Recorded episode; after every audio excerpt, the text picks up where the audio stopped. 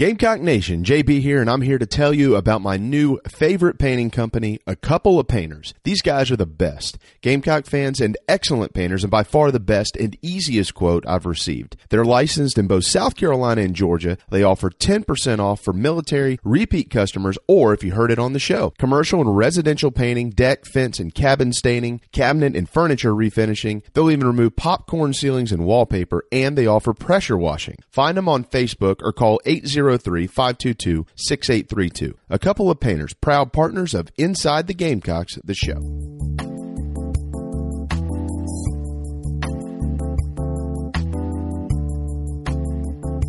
You're hanging out after hours with Matt Anderson, presented by Inside the Gamecocks.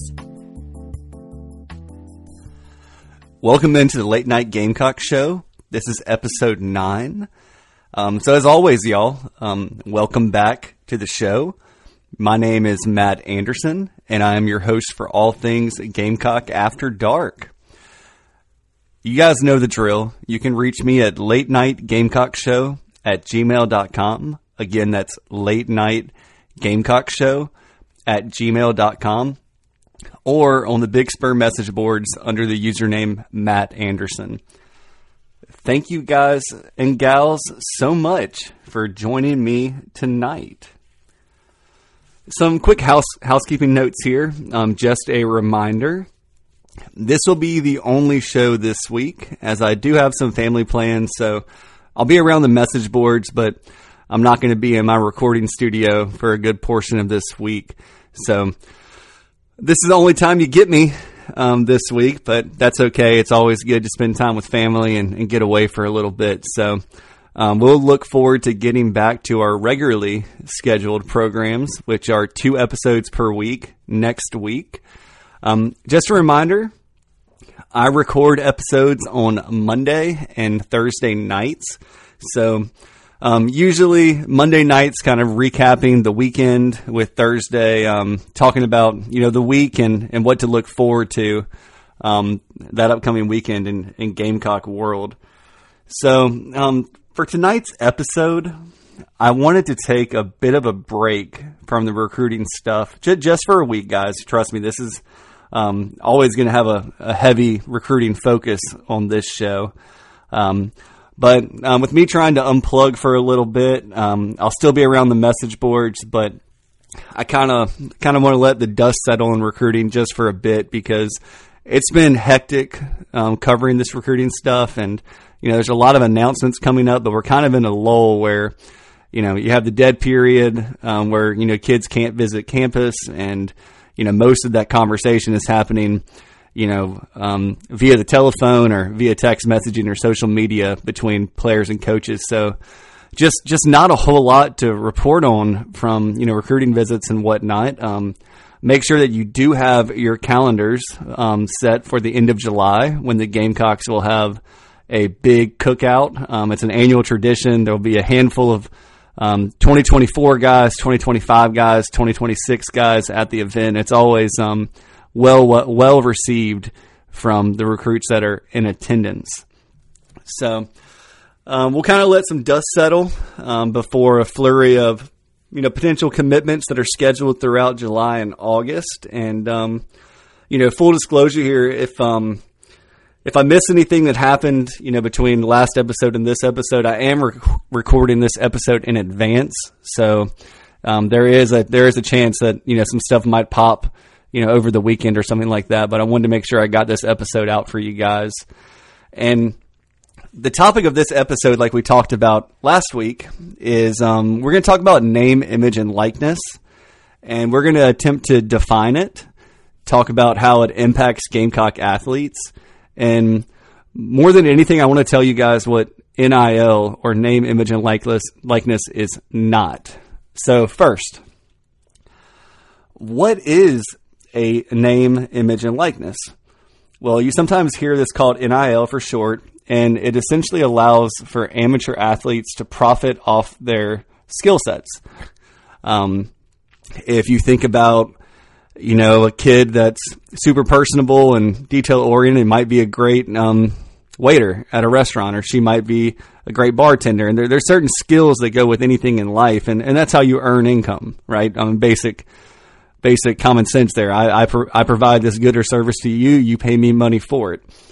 Well, especially in college athletics, it, it's it's really difficult for these kids to be able to be able to have a part time job where they could earn money, like you know other kids that are on full scholarship for academics and can still maintain a part time job. Just the requirements of a student athlete are are very very very time consuming.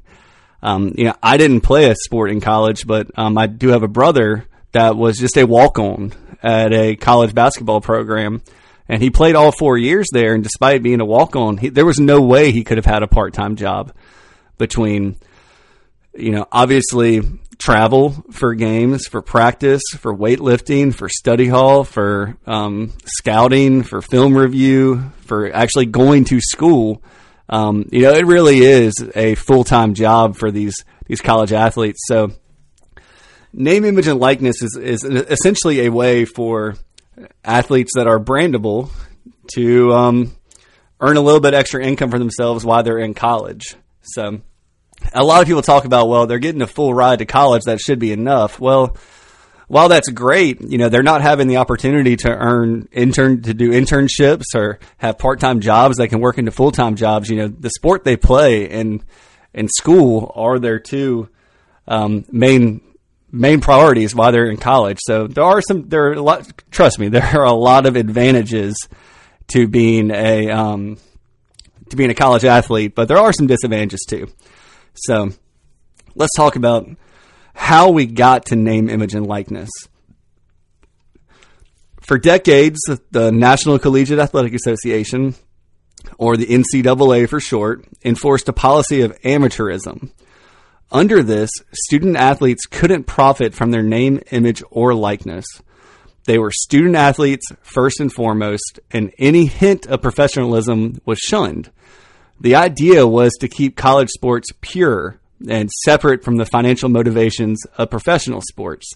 So, you know, think back to, you know, back in, I guess it was the 60s, 70s, and 80s, um, you know, professional athletes were not allowed to compete in the Olympics. So, you know, although the United States had the best basketball players in the world because they were amateurs to, you know, maintain that ability to be in the Olympics, they they were not professionals. They were not being paid for their any of their services. So, as the years kind of kind of went by, this um, doctrine of amateurism came under increasing scrutiny, increasing scrutiny. NCAA and its member schools were just raking in substantial revenue. And that revenue mainly comes from television contracts and different sponsorship deals. Um, so think about how much money ABC and ESPN and, and Fox Sports and NBC and you know you name it how much money that they have spent on television rights because television gets eyeballs, which sells advertising. So there's a return on their investment. Um, but when you think about, um, you know, Nike or Air Jordan or Adidas, you know, they are they are using athletes to sell more sneakers, more tennis shoes, more basketball shoes, more football cleats, baseball bats, you know, you name it, that's what they're doing. So, you know, there's a lot of money that's out there, and you know, the student athletes are the ones that are not getting a, penny from it. So, critics argue that this policy was perpetuating, you know, inequality and exploitation of you know the athletes. Um, you know, a lot of these athletes, you know, we don't have to dance around it, do come from disadvantaged backgrounds.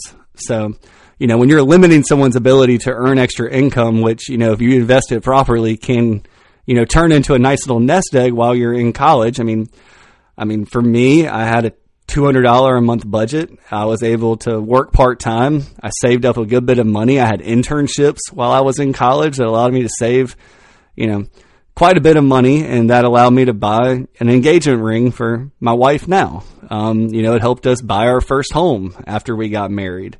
So that little nest egg went a long way, and that's something that I had, you know, while I was in college. Um, So the boiling point kind of culminated in some legislative action. Um, California passed the Fair Pay to Play Act in 2019. So this was groundbreaking legislation. It allowed college athletes to profit from their NIL. Again, name, image, and likeness. The move triggered a domino effect, um, and various states created their own versions of name, image, and likeness laws, and each had you know pretty unique nuances. Um, it, it really wasn't you know just a flat across the you know across the whatever. I'm, I'm running short on words here, but you know it wasn't something that was just you know flat across the the whole the whole um, environment atmosphere. So there was some growing pressure there from multiple fronts. Um, you know, on July 1st, 2021, the NCAA suspended the rules that prohibited athletes from profiting from NIL. And that is the era of sports that we are in at the college level right now. Um, we talk about it all the time on this show, but between NIL and the transfer portal, you know, there are opportunities now for athletes to transfer freely without sitting out a year um, to profit off of you know what they bring to the table in some ways and you know under these new NIL rules college athletes can engage in activities such as endorsing products you know you might have seen the women's basketball team at South Carolina especially got really um, well connected with a bunch of different um, companies that wanted them to endorse their products and you see it all over their social media um, athletes are now allowed to sign autographs for money. They can get paid for appearances, you know, coming to an event and making an appearance, signing some autographs, shaking some hands. They can get paid for that now. Um, they can even monetize their social media platforms. And that's a huge deal, y'all, because right now everybody is connected to their phone and social media and Facebook and Instagram and Twitter and TikTok and all those things. So when you have a big enough you know fan base behind you at such a young age, it, it really is kind of ridiculous that that kids aren't able to make money off of that. So, in essence, athletes are now entrepreneurs while still in school. Uh, the exciting aspect of the NIL changes is that they open a frontier not just for star quarterbacks or you know awesome point guards or the GG Jacksons of the world, but for all student athletes. So even those less popular sports have an opportunity to benefit financially from their name, image, and likeness. And that potentially offers some financial stability during their college years. You know, I had a lot of friends that played football at the University of South Carolina. A lot of them were on my intramural basketball team. I had a lot of friends that played basketball at South Carolina when I was there. And, you know, they do get some per diem. They do get like the Pell Grant, but you know, I was making, I, me personally was making more money than, you know, the college athletes that I knew when I was in college, which is, you know, not fair. That's the bottom line. It's not fair because if they had you know, gone to the Russell House and signed 100 autographs, they could have got like 10 bucks a pop there and they could have done that every day while they were on campus. So, I mean, I think back on um, one of the, one of the gifts that I gave my brother, you know, when he was still, you know, in high school, was I had all the guys on the football team that I knew just pass a football around the locker room and got, you know, the entire football team to sign it. Um, and that was, golly, that was the six and six year. That was the year the Gamecocks started six and one and lost their next five games. But, you know, those guys like, you know, Jasper and Casper Brinkley were on that team. Weslye Saunders was on that team. Um, Melvin Ingram was on that team. Travian Travian Robertson was on was on that team. So I mean, just think about how much that ball would have been worth to you know any other fan, and that was something they just did for free. Um, you know, they couldn't make any money on it. Not that they would have you know charged me, but but still, you know.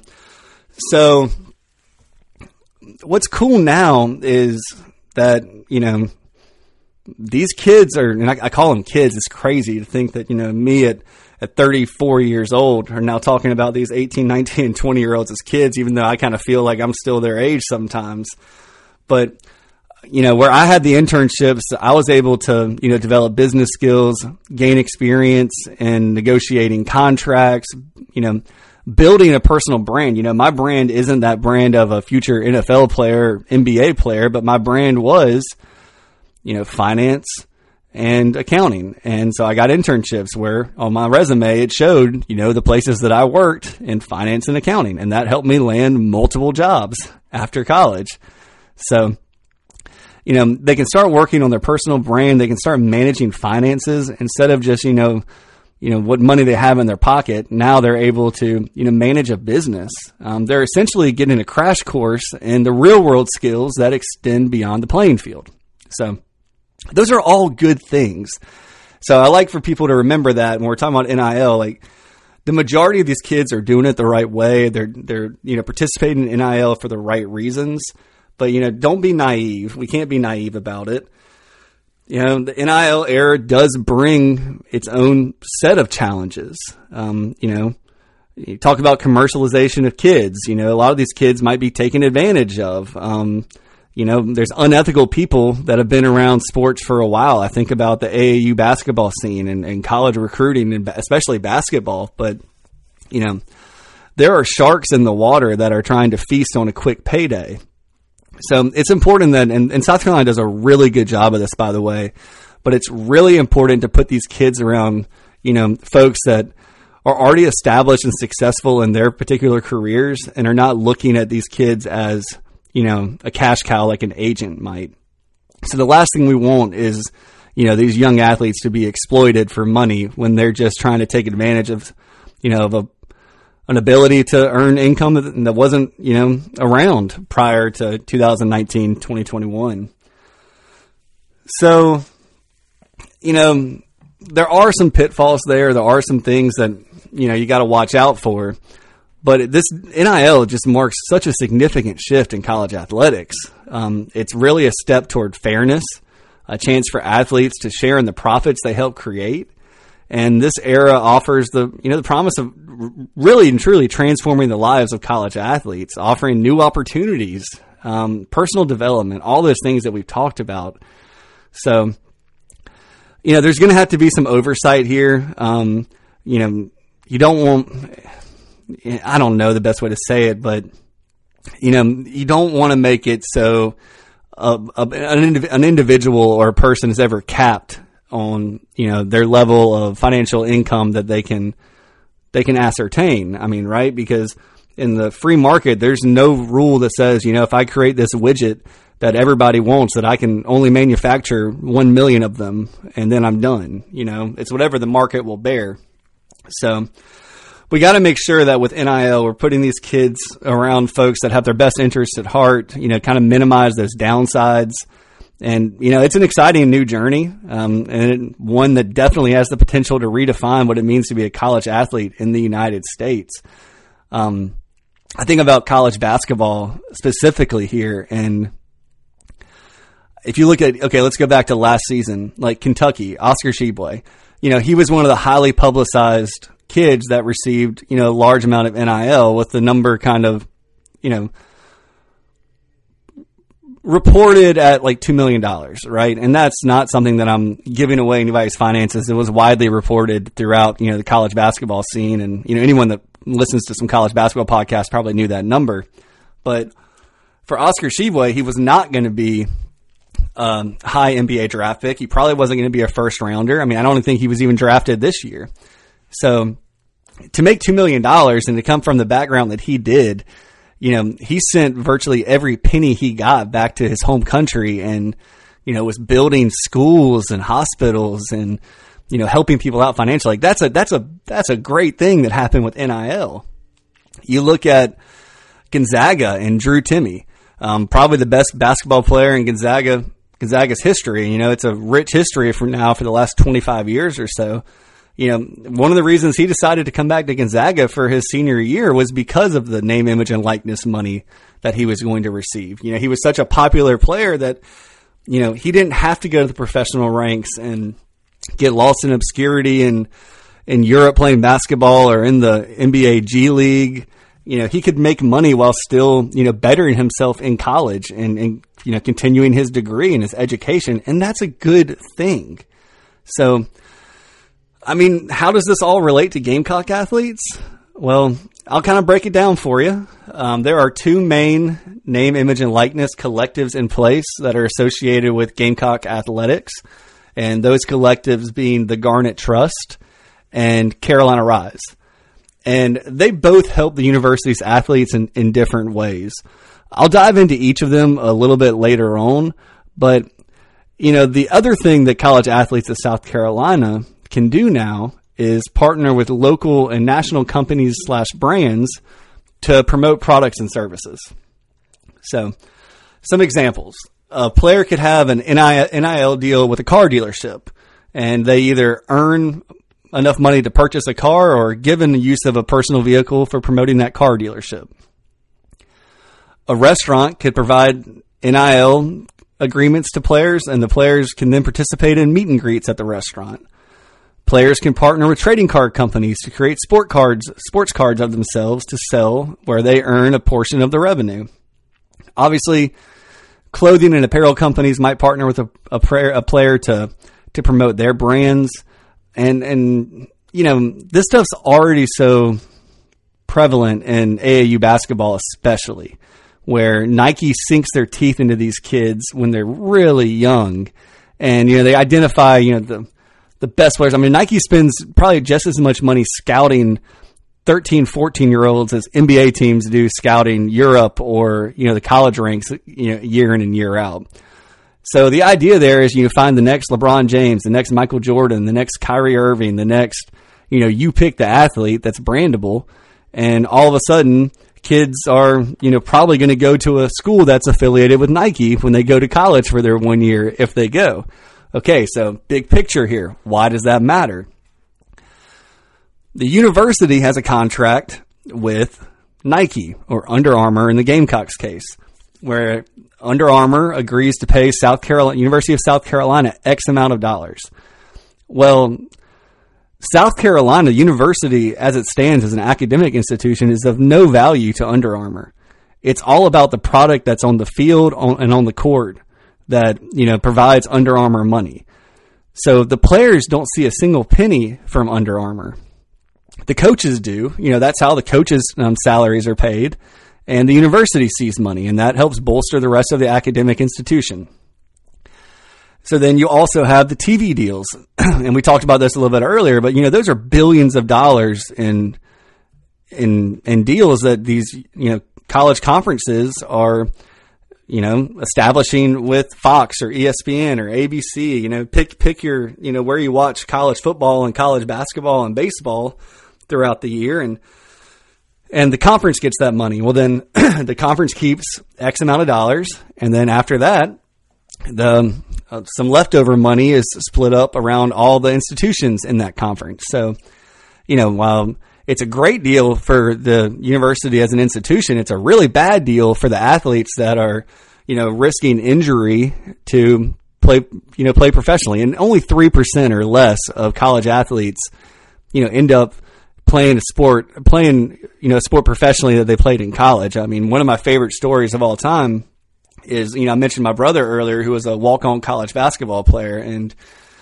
you know, walk ons are still required to do everything that the, the scholarship athletes have to do. And, you know, one time after a particularly bad loss, um, the coach decided that he was going to, you know, run the team and make them run suicides and do all these jumping exercises, you know, back and forth. And it went on and on and on until, you know, he asked everyone to toe the line. And my brother said, Coach, with his hands on his knees, I'm one of those division one athletes that are going pro in something other than sport I play, I got to tap out right now. And the coach kind of realized like, wow, I'm, not, I'm, I'm pushing these kids pretty hard. And it's kind of a funny joke, but that's the reality for a lot of these athletes. So, you know, remember that when it comes to, you know, the amount of money these guys are receiving. And, and really quick, everybody is not getting a million dollars a year or two million dollars a year most of the time it's it's much more in the realm of a couple hundred dollars a month. Or maybe a thousand dollars a month or a couple thousand dollars a month. But it's not it's not these astronomical sum, sums of money that you know someone would have to work 30 years to get what a college athlete gets in you know say one or two years or three years when it comes to college football potentially four years. So know, I, I want people to understand that you know this isn't life changing money for these kids. It, it's it's a little bit of change in their pocket. You know, about the same amount of money that someone could could make as a part time job in college most of the time. Now, are there exceptions? Of course, there are, uh, there are exceptions. I mean, you know, if the world knew what Michael Jordan was going to be when he was, you know, hit that game winner in North Carolina as a freshman, I think a lot of people would have been trying to pay Michael Jordan a lot of money to represent their brands earlier in his career. So, you know, it's a it's a risk on the the companies that partner with these athletes too because they need to see a return on their investment. And I think long term, these companies aren't going to be throwing bukus of money at these kids or these collectives aren't going to be throwing bukus of money at these kids because the, the market will stabilize. So here, the key here is the athlete has to do something, you know, to receive the money. In the old days, it was, you know, money in a brown paper bag, or you know, you've heard the infamous McDonald's bags where kids got McDonald's after practice and it was full with hundred dollar bills. Like it's not like that. So you know, all this stuff is regulated you know, they have to show receipts and the kids have to do something. And we talked a little while ago what the kids can do, you know, sell some autographs. They can go to events. They can, you know, represent a car dealership, you know, you know, partner with Nike, whatever. But at South Carolina, what was really cool was Park Avenue was put in place. And Park Avenue is a professional marketing firm that establishes relationships with national and local brands for um, athletes of all walks of life, not just college athletes. However, what ended up happening was that at one point the university was able to spend the amount of money that it took to um, partner with Park Avenue. Well, now um, due to state laws and you know maybe national laws, I'm not exactly you know 100% on the particulars here, but the university is no longer allowed to foot the bill for Park Avenue, which means that you know Park Avenue, who doesn't take a dime from the players, you know their commission is paid by, you know, was paid by the university and it was just a flat rate fee. So now we're having to wait through some legislation and see if we can get Park Avenue back as it was intended. But Park Avenue is not a project that's completely on hold. They're still able to do some things, but just not the magnitude that we were we were talking about before. And you know, the big deal about Park Avenue and how why it was so important for the University of South Carolina wasn't that it would only cater to the mega star athletes on campus but athletes across all sports with varying degrees of revenue generated. You know, would Park Avenue help negotiate, you know, a deal with Nike for, you know, Spencer Rattler if they wanted him? Of course they would.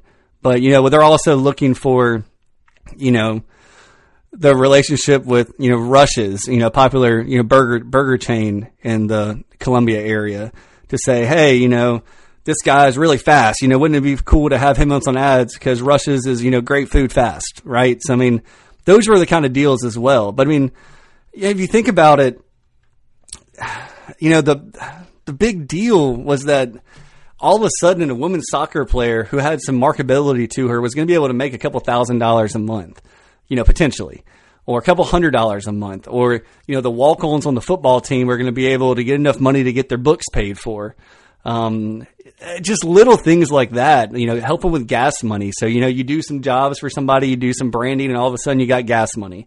So it's a big deal. Um, so through the NIL, NIL collectives like Carolina Rise and the Garnet Trust, individuals can donate any amount of money they would like to the collectives, and then the collectives work on behalf of the players to secure NIL agreements for the players. So it's not to the scale that Park Avenue is able to able to and, and will be able to again, um, you know, assist these players, but it's still very important. I'm not going to list out each and every player that has an NIL, NIL deal at South Carolina, but you know, one because it's their business and it's not mine. Uh, but you know, please realize that a large portion of players on campus have some sort of NIL deal. Um, the players that are highly marketable and are in great demand um, you know, they're going to make more than some players that might not be as marketable or, you know, have a brand there. And that's okay. I mean, that's just still free market. I have no problem with that at all. So I know more about Carolina Rise, so I'm going to speak to that side of the collectives that are in place right now.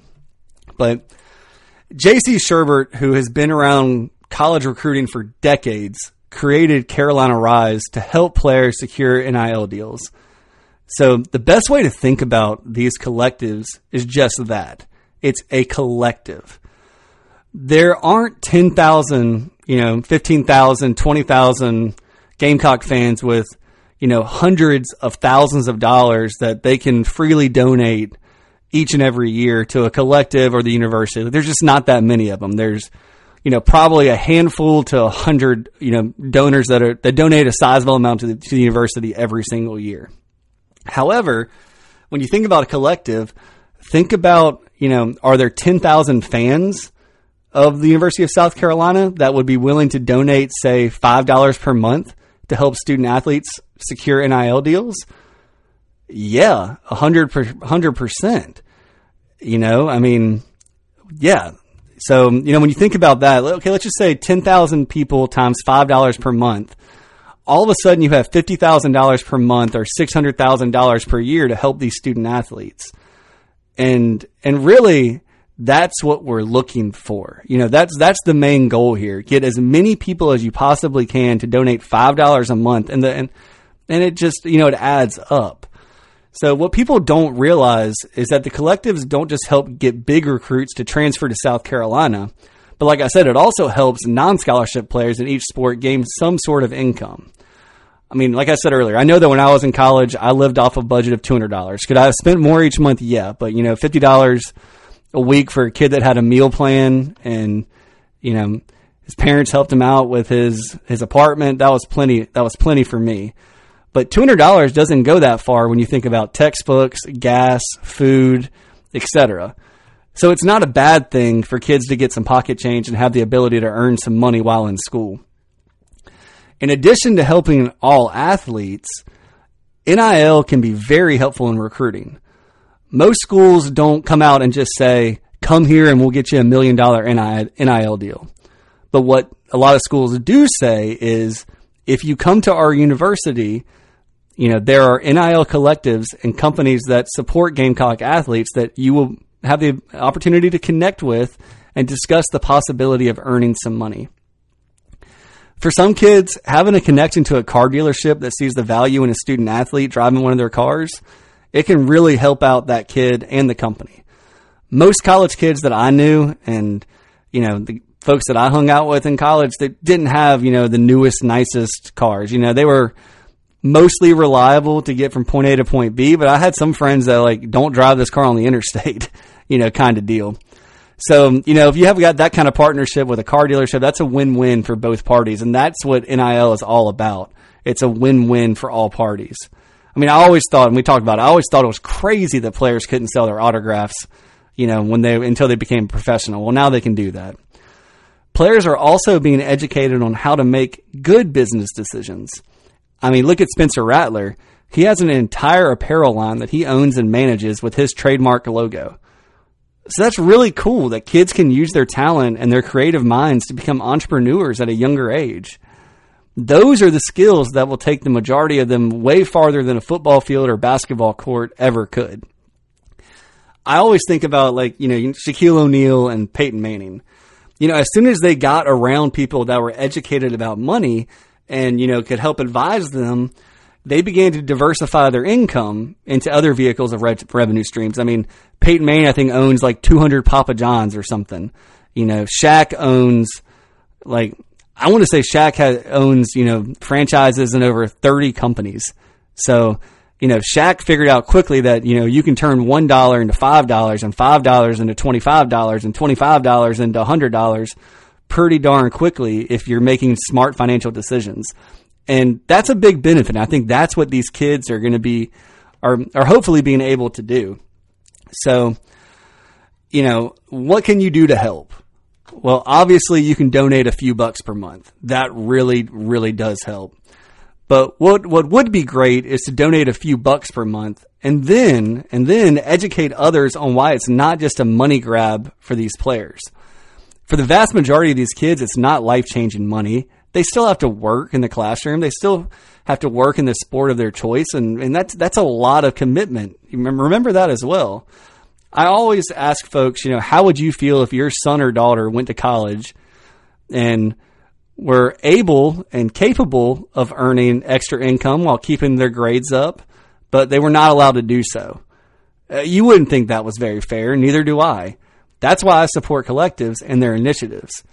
If it helps me by enjoying a better product when the Gamecocks play, hey, that's even better because I sure do get a lot of enjoyment watching the Gamecock sports team succeed. Um, I mean, heck, I'm doing a Gamecock podcast, so obviously I care and want the Gamecocks to win every game they play. And in my heart, I feel like they're going to win every game they play. But, you know, feel free to ask me any questions that you might have about NIL and collectives. I'm happy to talk with anyone about them and, and you know, why they're so important. Just remember that NIL is a win-win. Imagine if half of the fans at Williams Brice paid an extra $5 for each home game, or, you know, they got one less beer at the game and gave that money to a collective. So by last time I checked, Williams-Brice holds around 80,000 fans. So if you do 40,000 fans, so half of them at $5, you know, per game, it's seven games, home games per year. That's $1.4 million. That's plenty of financial support to fund a successful NIL program for Gamecock athletes. Don't get bogged down in these, you know, collectives that have $5 million, $8 million, $12 million. Yeah, that's great. But, you know, at some point, these collectives are going to say, my return was not what I invested. And so you, you don't need eight, ten million dollars. You, one, one and a half, two million dollars a year, and you'll have a top notch NIL program, especially with the way that, you know, Shane Beamer and this staff, you know, picks the kids that, that they recruit and the kids that, you know, want to transfer into South Carolina. You know, for some kids, yeah, it is all about the money. But those aren't the kids that you want in your program. That's not the kids that Shane Beamer is going after. The sweet spot is to find those kids, you know, and by and large, most of these kids are like this, but the kids that see the potential for great things in South Carolina for their, their education, their degree, their life after college, the connections they make while they're in school, and the fun they can have in their respective sports, and winning. Obviously, winning winning cures a lot of ails, and, and you know when you're winning, kids are having fun and they want to be a part of your program those are the kids where the right people in charge of the right collectives can make a difference in wins and losses for the fans. So it all starts with that collective. Everybody pitches in, not one, not relying on five to six mega donors, and then when they don't see their return, they're out. You know, in any business, you don't want, you know, you don't want more than like one and a half to three percent of your annual revenue to come from, you know, one individual client. So, you know, why would you want to do that in a collective? No, you want as many people involved in the collective as possible donating small amounts of money. So if somebody hits, you know, hits on hard times, that $5 a month or $25 a month isn't going to kill you. So I'll put it this way.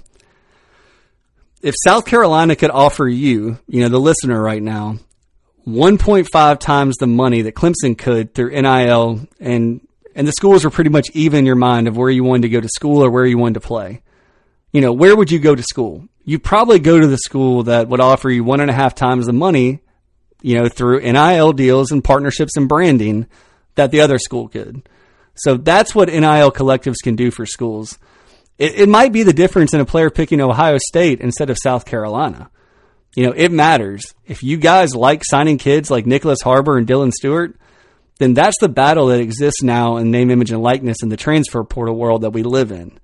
You know, Dylan Stewart and you know I'm just Dylan Stewart's hypothetical because he's you know the number one kid in the country, you know top ten recruit on pretty much every website, you know our number one target. But you know if Ohio State and South Carolina are even in his mind, you know to some degree, or maybe even South Carolina is a slight favorite, but you know his his branding opportunities and his ability to market himself are greater at Ohio State, and he you know goes to a traditionally blue blood winning program you know, there's not there's not a heck of a lot of downside for him. But you know, if South Carolina could say, you know, offer a little bit more opportunity on the NIL side of things, and he already has you know a lot of love for the university, don't you think that would make a difference? I I, I sure do.